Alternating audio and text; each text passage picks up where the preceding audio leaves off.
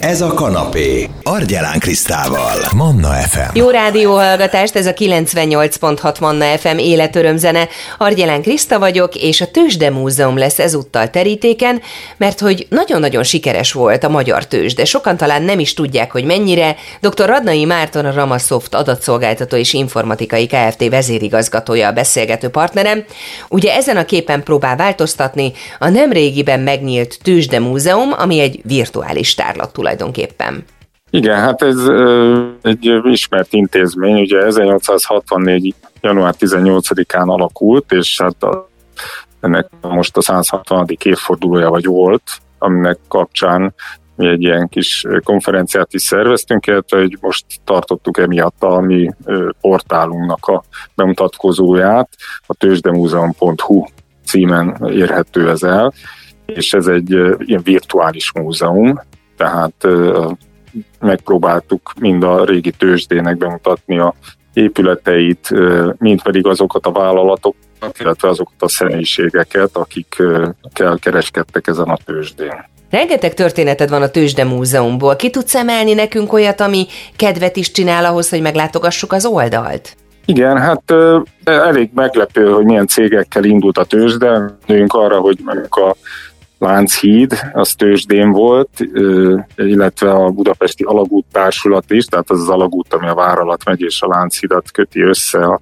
Krisztán körúttal, és emellett ugye különböző közlekedési célek is voltak a tőzsdén, tehát akkor még nem volt ilyen, hogy BKV, hanem annak volt két magáncég, aki versenyzett, ezeket úgy hívták, hogy Pesti Közúti Vaspályatársaság volt az egyik, ők a lóvasút tehát honosították meg, aztán lett egy versenytársuk a Budapesti Villamosvárosi Vasút, ez pedig a a maga a villamos közlekedést, illetve hát ők honosították meg a kisföld alattit is. A Balázs Mór, aki ezt az utóbbi céget vezette, ő gyakorlatilag ő találta ezt ki és valósította meg, és hát ugye ezt tudjuk, hogy a Európában első vagy második kisföld alatti volt. Hát sajnos a Balázs Mór tragikusan fiatalon meghalt 47 éves korában, úgyhogy már nem élhettek a nagy sikert, tehát már milleniumot nem érte meg, de ennek emlékére azért ő, őt a mai napig kvázi megemlékszünk róla. Mennyire volt egyébként sikeres a századfordulón a magyar tőzsde?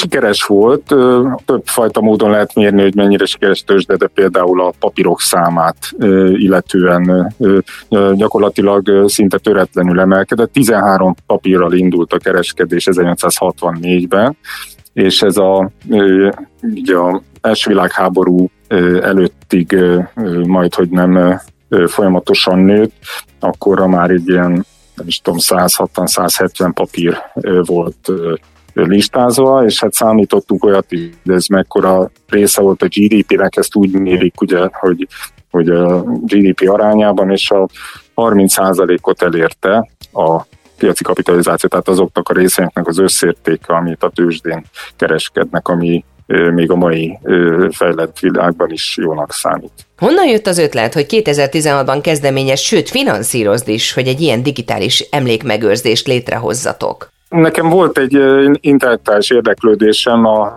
a, a hozamok érdekeltek, tehát a részvényeknek a hosszú távú hozama mennyi, mert én eredetek pénzügyi közgazdász vagyok, és van egy úgynevezett Postcard Premium rejtély, ez azt jelenti, hogy a részvények nagyon sok első látásra túl nagy hozamot hoznak a kötvényekhez képest, és igazából ahhoz, hogy ezt meg lehessen mérni, nagyon sokan amerikai adatokon számolgatnak, de hát Magyarország az nem Amerika.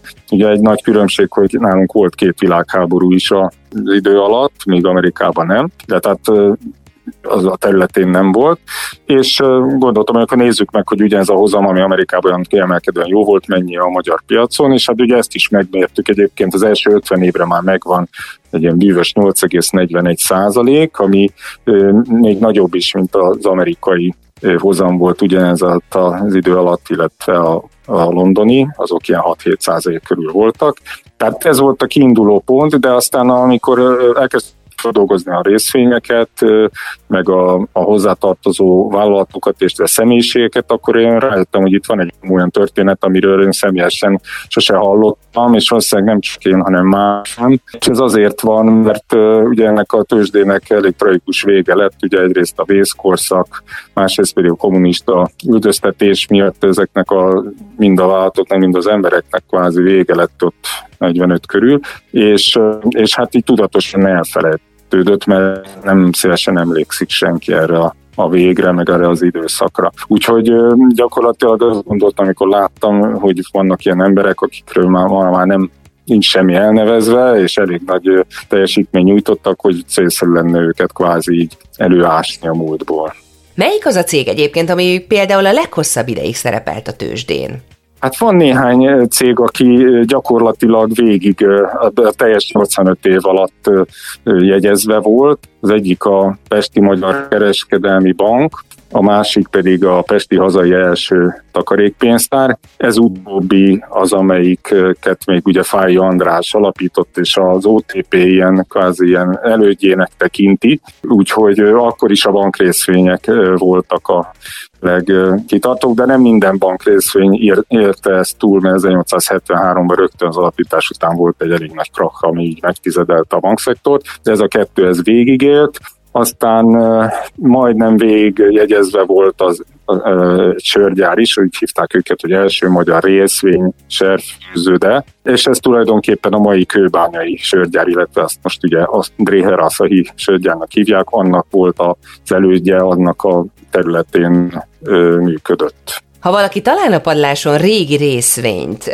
voltak egyáltalán papír alapú részvények? Persze, persze. Szóval, hogyha valaki talál, akkor annak mekkora értéke van? Vagy ez már pusztán csak eszmei lehet, és dísznek tehetjük ki a falra? Hát ebben, ebben nem vagyok szakértő, de vannak gyűjtők, akik ezt gyűjtik, tehát van ennek valamilyen másodlagos piaca, úgyhogy, úgyhogy érdemes utána akkor fölmenni az internetre, meg utána nézni. Azt gondolom, hogy, hogy van, van neki értéke, illetve hát, ha valakinek nagyon kedve van, akkor minket is megkereshet, és akkor átvesszük tőle szívesen, hogyha esetleg van hagyat, ami úgy gondolják, hogy, hogy nekünk érdekes lehet, akkor szívesen megnéz. Neked van egyébként olyan részvényed, ami nagyon közel áll a szívedhez, és bekeretezve veló mondjuk a falon az irodádban? Hát nekem van egy, de az nem, nem ilyen nagyon régi, hanem az, az annak az első cégnek a részvénye, aminek én a vezetője voltam, de ez már ugye egy ilyen újkori, hát 1997-es alapítású cég, és akkor még voltak részvények, mert manapság már egyébként nincsenek, Hát uh, itt a 2000-es évek elején uh, úgynevezett dematerializáció történt, az azt jelenti, hogy ma már nem nyomtatják ki, nem kell kinyomtatni a részvényeket, hanem egy elektronikus számlán vannak nyomtatva a kelerbe. Tehát éppen az a helyzet, hogy ma már nincsenek ilyen szép papírrészvények, még a 90-es években volt, úgyhogy onnan megvan az annak az első cégnek részvény, aminek a vezetője voltam. Visszatérve a tőzsdemúzeum.hu internetes tárlatra, mi a helyzet ezzel fejlődni fog, vannak még feladatok, vagy ez alatt az idő alatt gyakorlatilag teljesen elkészült már minden digitalizálás és feldolgozási munka? Nem, hát ez, ezt ugye ezt befejezni nem lehet csak abba hagyni. E, igazából és nem is tervezzük még az abbahagyást sem. Ugye az most a hogy a szősebb tőzsdei vállalat történetét, illetve az ahhoz kapcsolódó személyek életrajzait kutassuk. Ebből kb. 60%-nál tehát ebből 160 vállalat van meg, úgyhogy még 40 hátra van, és a személyiségeknél meg még 10-15%-nál, tehát hogy van még feladat, illetve most tervezzük az angol verziót is, az időszak első felében osztrák-magyar monarchia volt, tehát gyakorlatilag lehet, hogy voltak közös jegyzett részvények, tehát lehet, hogy van olyan részvény, ami mondjuk osztrák cég, de ugye egy horvát, ugye a fiumei cégek is voltak, az ugye a mai Horvátország területén van, tehát hogy ez a környező országokban is érdeklődésre tart számot. Kik dolgoztak egyébként még ennek a Tőzsde Múzeumnak a létrehozásán? Hát ezt a ilyen feleséggel kezdtük, úgyhogy ő vezette a kézi rögzítését az adatoknak, mert a legelején ez egy ilyen adatrögzítési projekt volt két évben, utána hát igazából a maga a digitalizáltán jött egy ilyen szkeneléses fázis, amikor digitalizáltunk úgynevezett árjegyzőlapokat. A Biszak Sándor sokat segített, aki az Arkánum adatbázis a vezető, és most pedig már egy ilyen gazdaságtörténet projekt van, ahol a Pelles az én kutatásvezetőmű az, aki összeszedte a tímet, és, és ő, is írt cikkek, illetve jó néhány más kutató is segít, közreműködik a kutatásban. Nagyon szépen köszönöm, dr. Radnai Márton, a Ramasoft adatszolgáltató és informatikai Kft. vezérigazgatója volt a beszélgető partnerem, és sok-sok érdekességet megtudtunk a magyar tőzsdéről, a tőzsdemúzeum.hu-t pedig érdemes látogatni, hogyha valaki még egy-két adatra kíváncsi, vagy csak úgy szívesen elmerülne a régmúlt pénzügyi világában. Hogyha pedig valaki szívesen visszahallgatná, ez a beszélgetésünk is fent van a Manna FM podcastján, akár itunes akár Spotify-on lehet keresni. Manna, ez a kanapé, Argyelán Krisztával. F